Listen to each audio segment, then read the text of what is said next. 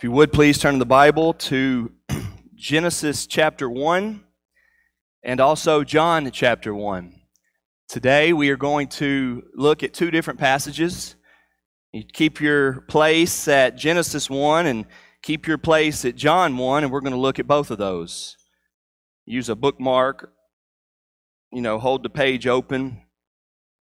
If you don't bring an actual physical Bible and you do it on your phone, I don't know how you do that just get lost and but for those of y'all that have pages to turn we'll be at genesis 1 and john 1 while you're turning there i want to say thank you to to alan witham for that. Uh, church you should be greatly encouraged. We have a a strong and healthy church and uh, the bible says very clearly that it's one body of many parts right?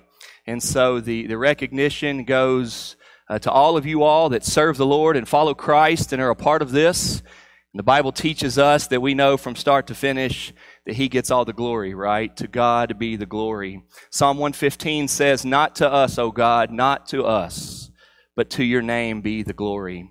If anybody decides to recognize what is happening here, uh, we say thank you, but we praise God for what He's doing. Worthy is the Lamb who was slain, is the song in Revelation of the end. Our Lord Jesus is worthy of whatever uh, is happening in our midst, and so we praise Him for that. Uh, may you be encouraged today and thankful for the KBC for coming and recognizing what God is doing here. Uh, Christmas allows us to uh, move in directions or be more specific than we normally are. I mean, right now we have Christmas decorations throughout the sanctuary. We have been talking about this holiday for a while, all through November. We did the Operation Christmas Child shoe boxes. And so we have been thinking about Christmas for a while. And even in our homes, this sort of thing happens. And it's good. I know it creates some busyness and some hustle and bustle, but it, it allows us to be more specifically pointed toward Christ at Christmas. At least I hope so. And it raises some questions. You know, Christmas allows lots of good questions to come about. A few questions that I hear on a regular basis is why do we put trees in our living rooms at Christmas, right? Many people don't have real trees anymore. My family still gets a real tree, and just like inflation is hitting everything these days, inflation has hit the Christmas trees this year, if you have not noticed. Uh, even for a tree that I'm going to throw away or burn in a bonfire here in about four weeks, it is expensive now, right? But at Christmas time, you'll ask those questions. Why? Why do we do that? Or you've heard, you've heard the question before, why do we give presents? Why do we give presents at Christmas time? I, I don't know the answers to those questions, all right? But I'm saying that Christmas raises lots of good questions. It does. My family does kind of a, a more intensified family devotional during the holiday season. We call it our, our Advent devotional. We do it do it each evening, and the kids enjoy that. It consists of uh, this little Advent house that, that, that Val and I've made, and there's usually a candy or a treat or a starburst or something inside of it that the kids like, but we, we read the Bible and we go through the Christmas story each night and we sing some songs. Right now we're singing uh, Oh Come All Ye Faithful and Hark the Herald. We sing that every evening from learn that, memorize that, uh, and then we spend time praying together. But as we're talking about these things, we get, especially when, when the kids are still awake, uh, we get some good questions. And our kids have been asking some good questions about this. And we hear things like, well, why did Adam and Eve listen to the snake? Because early on in the story, we go back to uh, Genesis. And they ask, well, why did they even listen to the snake? Well, that's a good question, isn't it? That's a really good question. If God said, don't eat from the tree of the knowledge of good and evil, and Satan said, do listen to it, why in the world did they not listen to God and they did listen to the snake, right? These are good questions, right? And these type of questions at Christmas time come up. And sometimes we have answers and sometimes we don't. But what I want to point out to you, as our family is recognizing here in the early days of the Christmas season, is the question of where does Christmas begin? Where does Christmas begin? And today I want to show you that Christmas begins with creation. That Christmas begins with creation. Look at Genesis chapter 1, the first page of the Bible, the first verses of the Bible. It reads In the beginning, God created the heavens and the earth. The earth was without form and void, and darkness was over the face of the deep, and the Spirit of God was hovering over the face of the waters. And God said, Let there be light, and there was light. God is the author of his book. He is the author of his word. And while God is the author of his word, it was still written by men, men that God used and inspired and worked through them. And so we know that Moses wrote the book of Genesis, but it was God who told Moses what to write when he wrote the book of Genesis.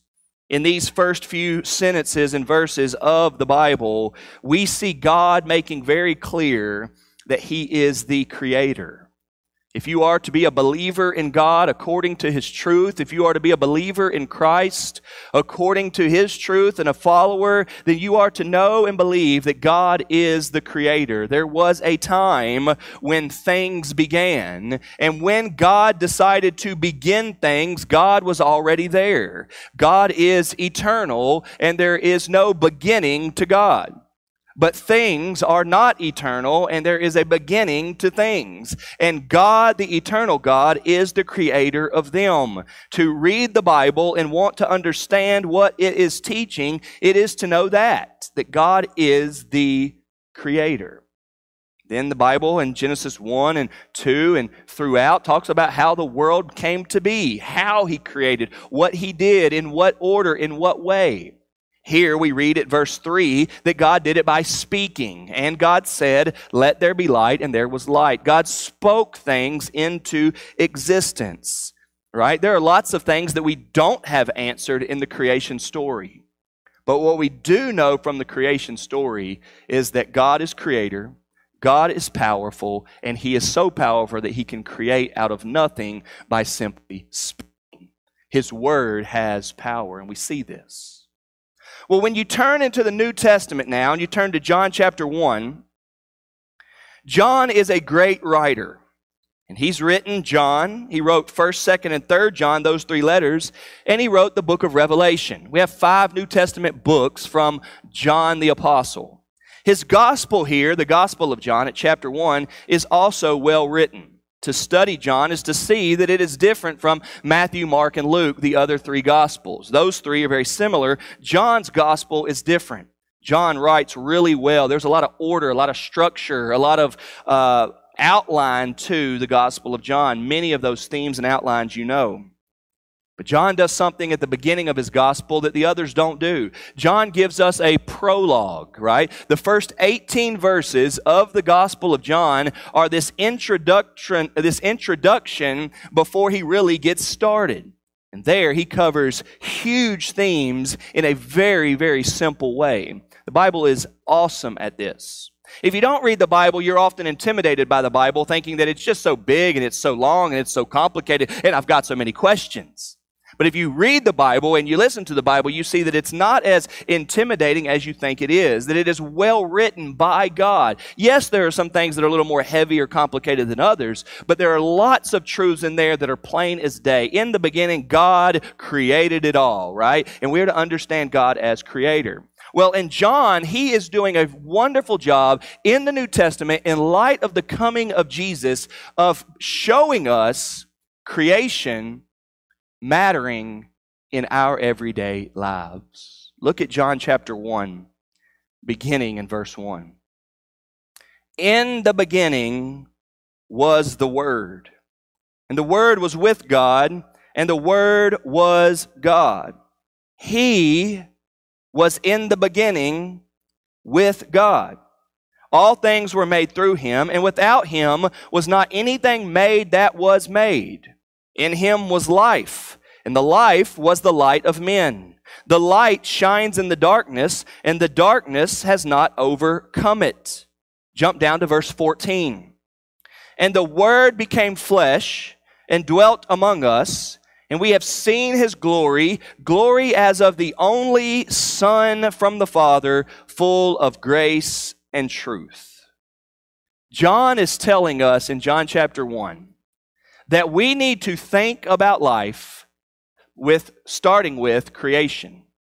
And John is telling us in John chapter 1 that we need to think about life starting with Jesus. John brings creation and Jesus together in a simple yet profound way. This is not complicated. This is not long. It is deep, but it is clear.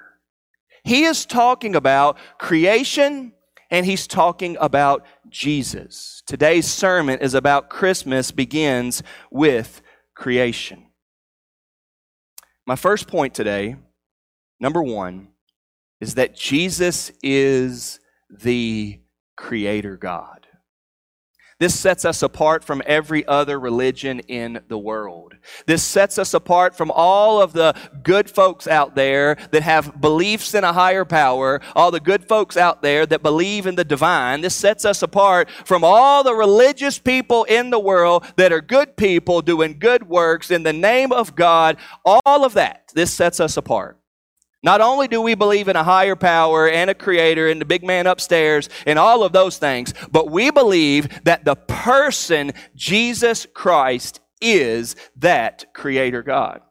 Now, the Creator God is Father, Son, and Holy Spirit. We believe in a Trinity. But for today, in this Christmas season, number one, I want you to hear that Jesus is the Creator God. John really could not be more clear about this. John begins the gospel, his first three words with in the beginning. And anybody that's ever read the Bible knows that when you say in the beginning, it takes you back to Genesis 1 1. Obviously, John is trying to get you to think about Genesis 1. That's what he's doing. In the beginning, in the beginning. If you were out at school or you were were in work and you use the phrase in the beginning, right, then people would be drawn back, taken back to creation in Genesis 1. And that's what John is doing. He's talking about creation. But John immediately goes to talking about Jesus. And he uses some good, strong language. He's calling Christ the Word, okay? He's calling Christ here the Word, okay? The communication of God, the message of God, the, the heartfelt um, sending of God of Christ, he is using the, the word, the word here to describe Christ. But he is making sure that he, that we recognize that God is creator and that Jesus is creator. Look what he says. In the beginning was the word and the word was with God. So there, they're not the same thing. They're two different persons. You've got God the Father and you've got the Word, and they were there together. But in the very next statement, he says, and the Word was God. Jesus was with God in creation, and Jesus was God in creation. Both of those things are true. Now, I realize that you may have thought, well, man, I didn't know I was going to school today, Josh. I just wanted you to preach me a Christmas sermon. But sometimes the Bible wants us to learn, right? The Bible wants us to learn. John is trying to get us to see that you and I are accountable to our Maker. God made us. We need to know that. We need to believe in Him. And yet, John wants us to not think, well, he's far off in the stars somewhere and I can't really get answers. John wants us to know that the God that made us is the God who came to us. The God who loves is the God who gives and the God who loves and the God who gives and the God who makes is the God who came to us to die on the cross for our sins. That you and I would feel that our guilty, sinful lives can find love and peace and forgiveness through what God has done. He wants us to abandon thinking that we can do better or we can get better or we can get good enough. And He wants us to set our eyes upon Jesus, the God creator who also died for our sins. At the end of John, in John chapter 20, John writes, I am writing these things to you that you may believe that Jesus is the Son of God. He says, This is why I'm writing that you would believe. That's John chapter 20, verses 30 and 31. Here's why I'm writing. And he begins with creation. The Bible teaches that Jesus is the creator God, which means Jesus is eternal. Now, this is fascinating because we're talking about and singing about and learning about, well, we know when he was born, right? We know when he was conceived. And this is really important, okay? Because the Bible teaches us that while Jesus is God, Jesus is man. And that's my second point, which we'll get to in a minute. But let's start here that Jesus is the Creator God. Jesus is eternal. There is no end to Christ, and there was no beginning to Christ. In John chapter 17, you don't have to turn there, but I want you to make note of it. In John chapter 17, Jesus' high priestly prayer, in verse 5, Jesus says this And now, Father, glorify me in your own presence. Listen to this. This is Jesus talking. Glorify me in your own presence with the glory that I had with you before the world existed. Did you hear that? Jesus said, and he prayed, John 17, 5, God, glorify me with the glory that you and I had before the world existed. John 17, 5. Now, John 1 1 and John 1 2 makes more sense, doesn't it? The Word was with God in the beginning. Colossians chapter 1 verse 17 says that Christ is the image of the invisible God and he is before all things. He was before all things. It says that in Colossians 1. If you look back to John chapter 1, you cannot mistake this for being just God, a general uh, God, a Father, or just God the Father. He is talking about Christ. Look, it says, In the beginning was the Word, and the Word was with God, and the Word was God. Look at this, verse 2. He was in the beginning with God. You would have to be blinded or you would have to be brainwashed for you to try to convince yourself that that's talking about just God the Father. He is clearly trying to distinguish that the second person of the Godhead, the second person of the Trinity, the Son, Christ, Jesus Christ, is involved in creation. That's exactly the point he's making. He was in the beginning with God. Nobody would read that and say, well, it's just talking about God, just, just general God. Nobody would think that unless you're trying to convince yourself something that is not true. He wants us to see this as Christ. In verse 3, he says, All things were made through him, and without him was not anything made that was made. John wants you and I to believe that Jesus is the Creator. Now, we read in Genesis 1 about creation. And we didn't look at it today, but if you go and read Genesis chapter 1, you will see God referring to himself in the plural. He uses us. He uses we, and God does that. And these are signs that you don't pick up on at first, but these are signs of God referring to himself in the plural because God is the one God that exists in three persons Father, Son, and Holy Spirit. And there are glimpses there. John makes this much more clear here in John chapter 1 when he talks about Jesus being the Creator God. R.C. Sproul, writing on God being the Creator, says this There was no pre existing material God created from nothing. He decided that things should exist and called them into being with His Word. God gave the creation an existence dependent on His own existence, yet distinct from it. In the work of creation, Father, Son, and Holy Spirit acted together. He goes on, he says, As the world order is not self created, so also it is not self sustaining as God is. The universe is constantly upheld by God without this activity of the divine Son. Every creature of every kind, including ourselves, would cease to be. Did you hear that? If Christ is not upholding everything, everything at all in the whole universe, then every creature of every, every kind, including ourselves, would cease to be. Jesus Christ is that huge. He is that powerful. You may recall the words of Christ in the Great Commission when he said, All authority in heaven and on earth has been given to me. John chapter 1 says, He made everything. Jesus is the Creator God.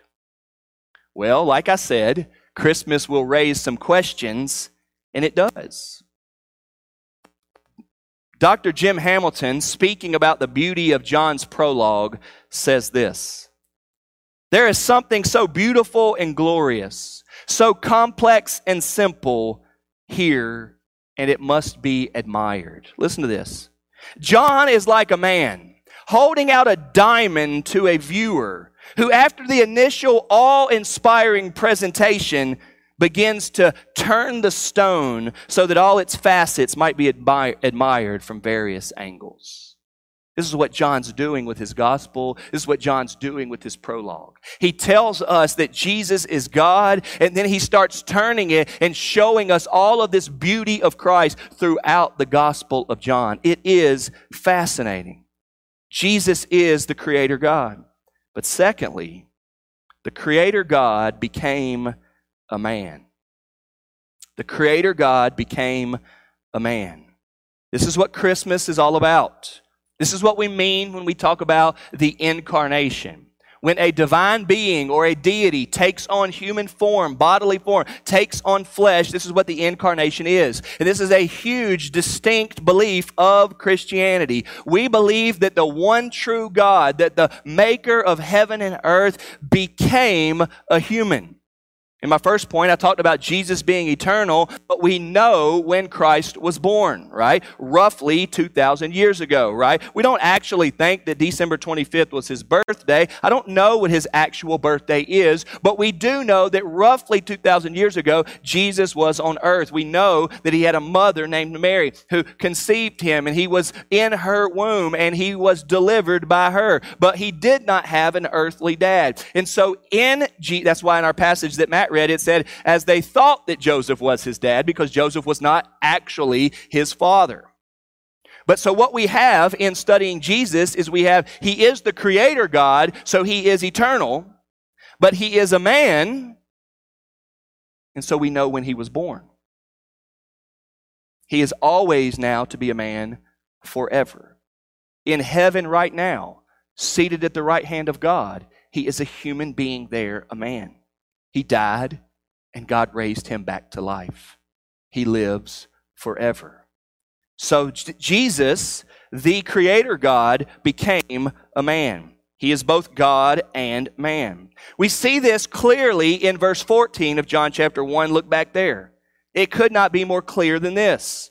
And the Word, which is the word from verse 1, became flesh he wasn't flesh, but he became flesh. He was God, and as God, he took on flesh. Don't miss that.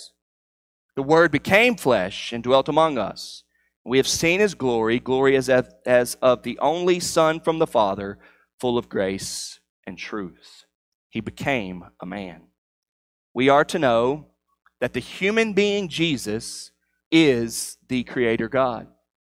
This, in turn, becomes really the whole challenge. Do you think, do you believe that the man that lived on earth 2,000 years ago, known as Jesus the Christ, is actually the Christ of God, the Messiah or the Savior? Those three words basically mean the same thing Christ, Messiah, and Savior. Do you believe that He's the Savior of the world? There are lots of people and lots of religions on earth today who recognize Jesus Christ as a real person, a godly person, a influential person, but they do not believe him to be the savior of the world, the one sent to be God's redeemer. And yet this is what the Bible is teaching us. And so this becomes the issue.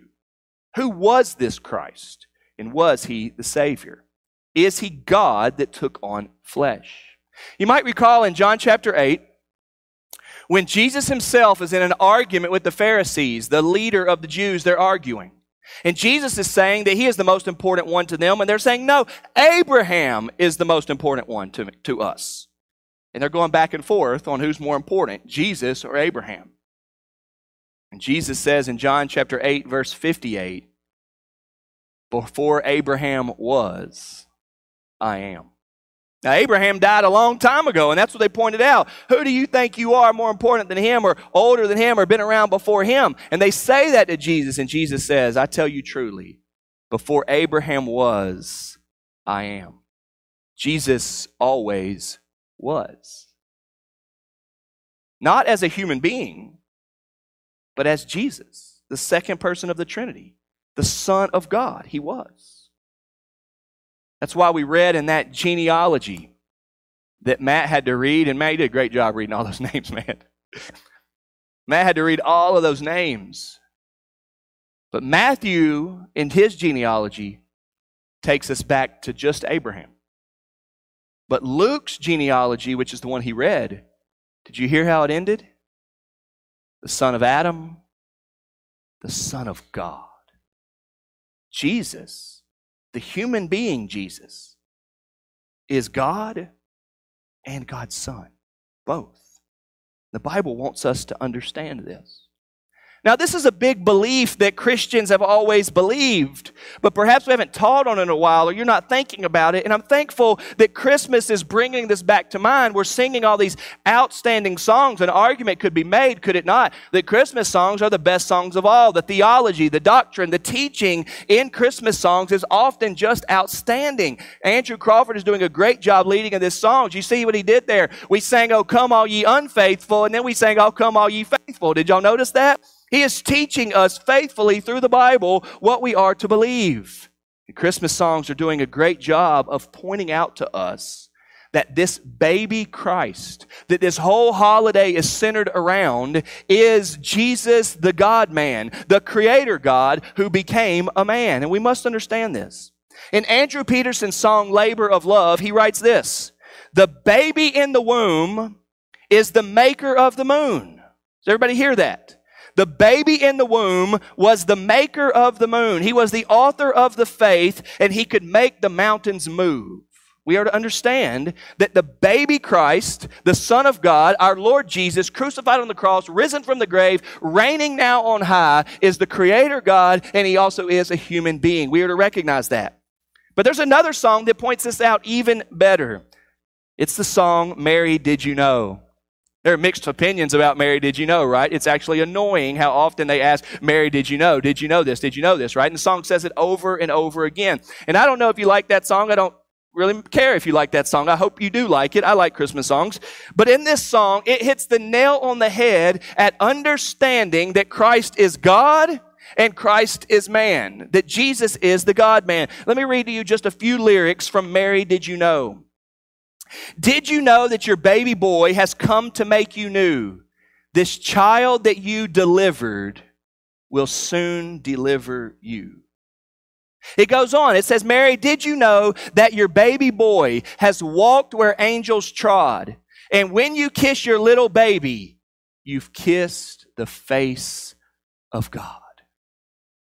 Mary, did you know that your baby boy is Lord of all creation? Mary, did you know that your baby boy will one day rule the nations?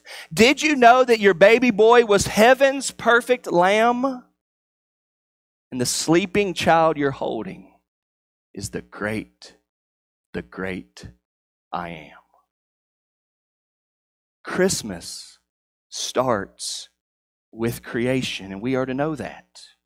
John MacArthur writes, because of John's theme, John's gospel, because of John's theme that Jesus Christ is the eternal God, the second person of the Trinity, he did not include a genealogy like Matthew and Luke did.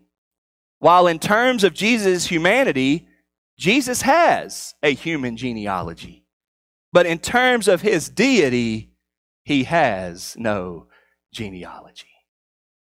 There was nothing before Christ. In the beginning was the Word, and the Word was with God, and the Word was God.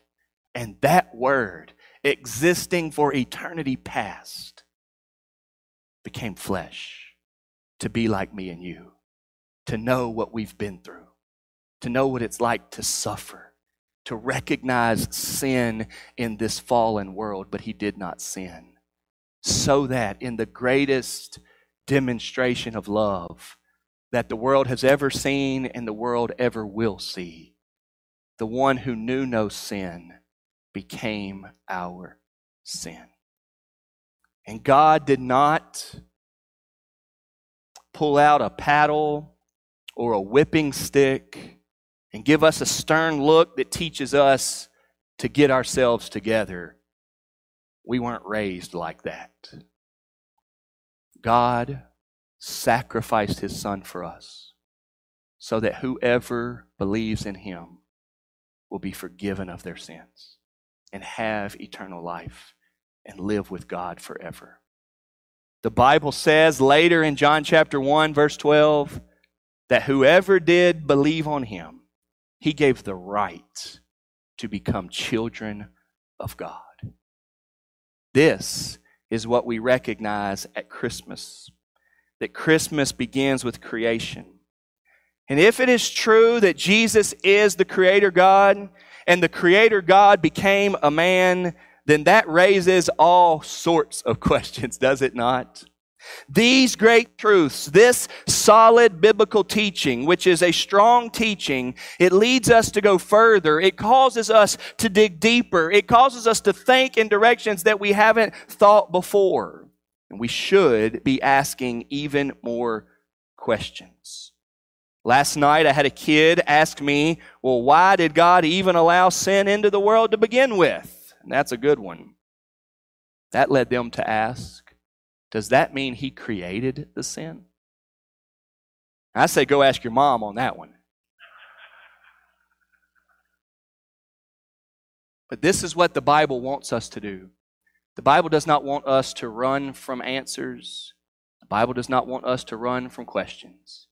The Bible wants us to believe that our Maker knows what He's doing. He knows what His message is.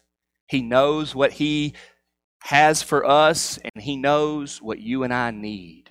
Not only physically, whether we need our daily bread, or whether we need income, or whether we need support through community.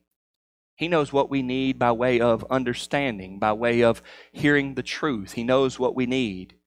And we must believe that His book, this holy Word of God, is the exact, ideal, perfect message for us that we would understand fully who God is to our limited capacity.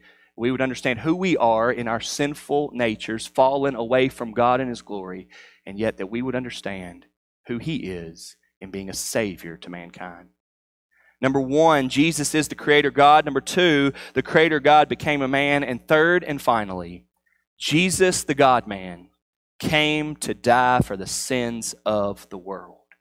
If Jesus is the Creator, and he is man. He's the God man. He's the creator of it all. He was in the beginning with God, and there wasn't anything made without being made through him. If that is true, then we must be asking, well, then how in the world did he die? How did he die? How could he have died? Why did he die? Those questions are huge.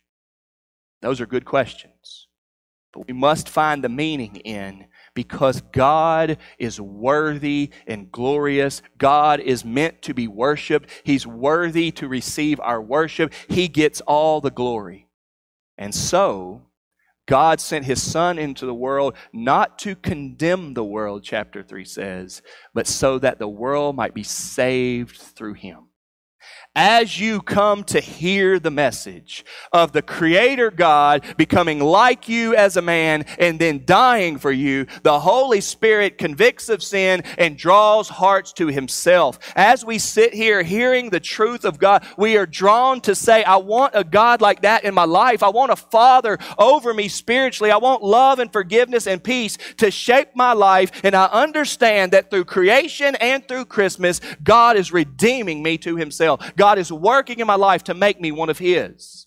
This is the way we are to think. That's why sitting there, and of course my mind was being totally consumed by what was the KBC representative going to say today. The I, IMB video comes on, and I was absolutely encouraged, almost led to tears. I think I yelled out loud something sitting there as somebody in the far reaches of the world says there's 50 people. Did y'all hear that? 50 people in a village somewhere. That makes Fairdale look like New York City. 50 people. And yet they met one lady who believed. And through that one lady believing, 30 homes are accepting the gospel now. Did y'all hear that in the video? Those videos aren't fillers for, y'all, to shuffle, for y'all to shuffle through and try to find the place we're in the Bible. Those videos are meant to stir our souls to believe in God, to believe in the Savior Jesus, and to say, God, get me involved with that. Whether it's praying, giving, or going, get me involved with it. And Christmas is bringing us to the place where we recognize that our Creator loves us so much that he sent Jesus to die, that we would be forgiven, that we would not make excuses, that we would not ask questions that are just going to lead us further and further into doubting the truth, that we would believe that God is the truth and he sent his son to die for us. Listen to this quote here from J.C. Ryle speaking about this very passage. He says, Let us mark what kind of being the Redeemer of mankind must be in order to provide eternal redemption for sinners. If no one less than the eternal God, the creator and preserver of all things, could take away the sin of the world, sin must be a far more abominable thing in the sight of God than most men suppose. The right measure of sin's sinfulness is the dignity of him who came into the world to save sinners. If Christ is so great, then sin must indeed be sinful. Would we know for another thing the strength of a true Christian's foundation for hope? Let us often read these first verses in the Gospel of John. Let us mark that the Savior in whom the believer is bid to trust is nothing less than the eternal God, one able to save to the uttermost all that come to the Father by him. He that was with God and he that was God is also Emmanuel, God with us. Let us thank God that our help is laid on one that is mighty. In ourselves, we are great sinners but in Jesus Christ, we have a great Savior. He is a strong foundation stone, able to bear the weight of a world's sin, and he that believes on him shall not be confounded. This Christmas, church, let's take it all the way back to creation. Let's remember the words in the beginning from Genesis 1 and John 1. And let's remember that there has never, ever, ever been a time where the love of God was not for us in the work of Christ. Let's remember at Christmas time that we have a Savior that forgives all of our sins. And if you're here today not trusting in Christ, we would ask you to believe. Turn to Him. Your Creator has provided everything you need for you to be right with Him. Your Creator has sent His Son to die for your judgment and punishment. Forgiveness is available, and Christmas encourage us, encourages us to believe all of that. Jesus is the Creator God. The Creator God became a man. Jesus, the God man, came to die for the sins of the world. May you believe it. Let's pray. Father in heaven, we thank you for the story of the Bible and the Savior Jesus. Father, we ask that you would stir in our hearts to believe, to not gloss through or hurry through this season, but to think deeply upon the truths of Scripture, the truths of God, that our Maker is our Savior. God, thank you for that. God, we ask your blessing on us. We pray that you would stir in our hearts. In Jesus' name we pray. Amen.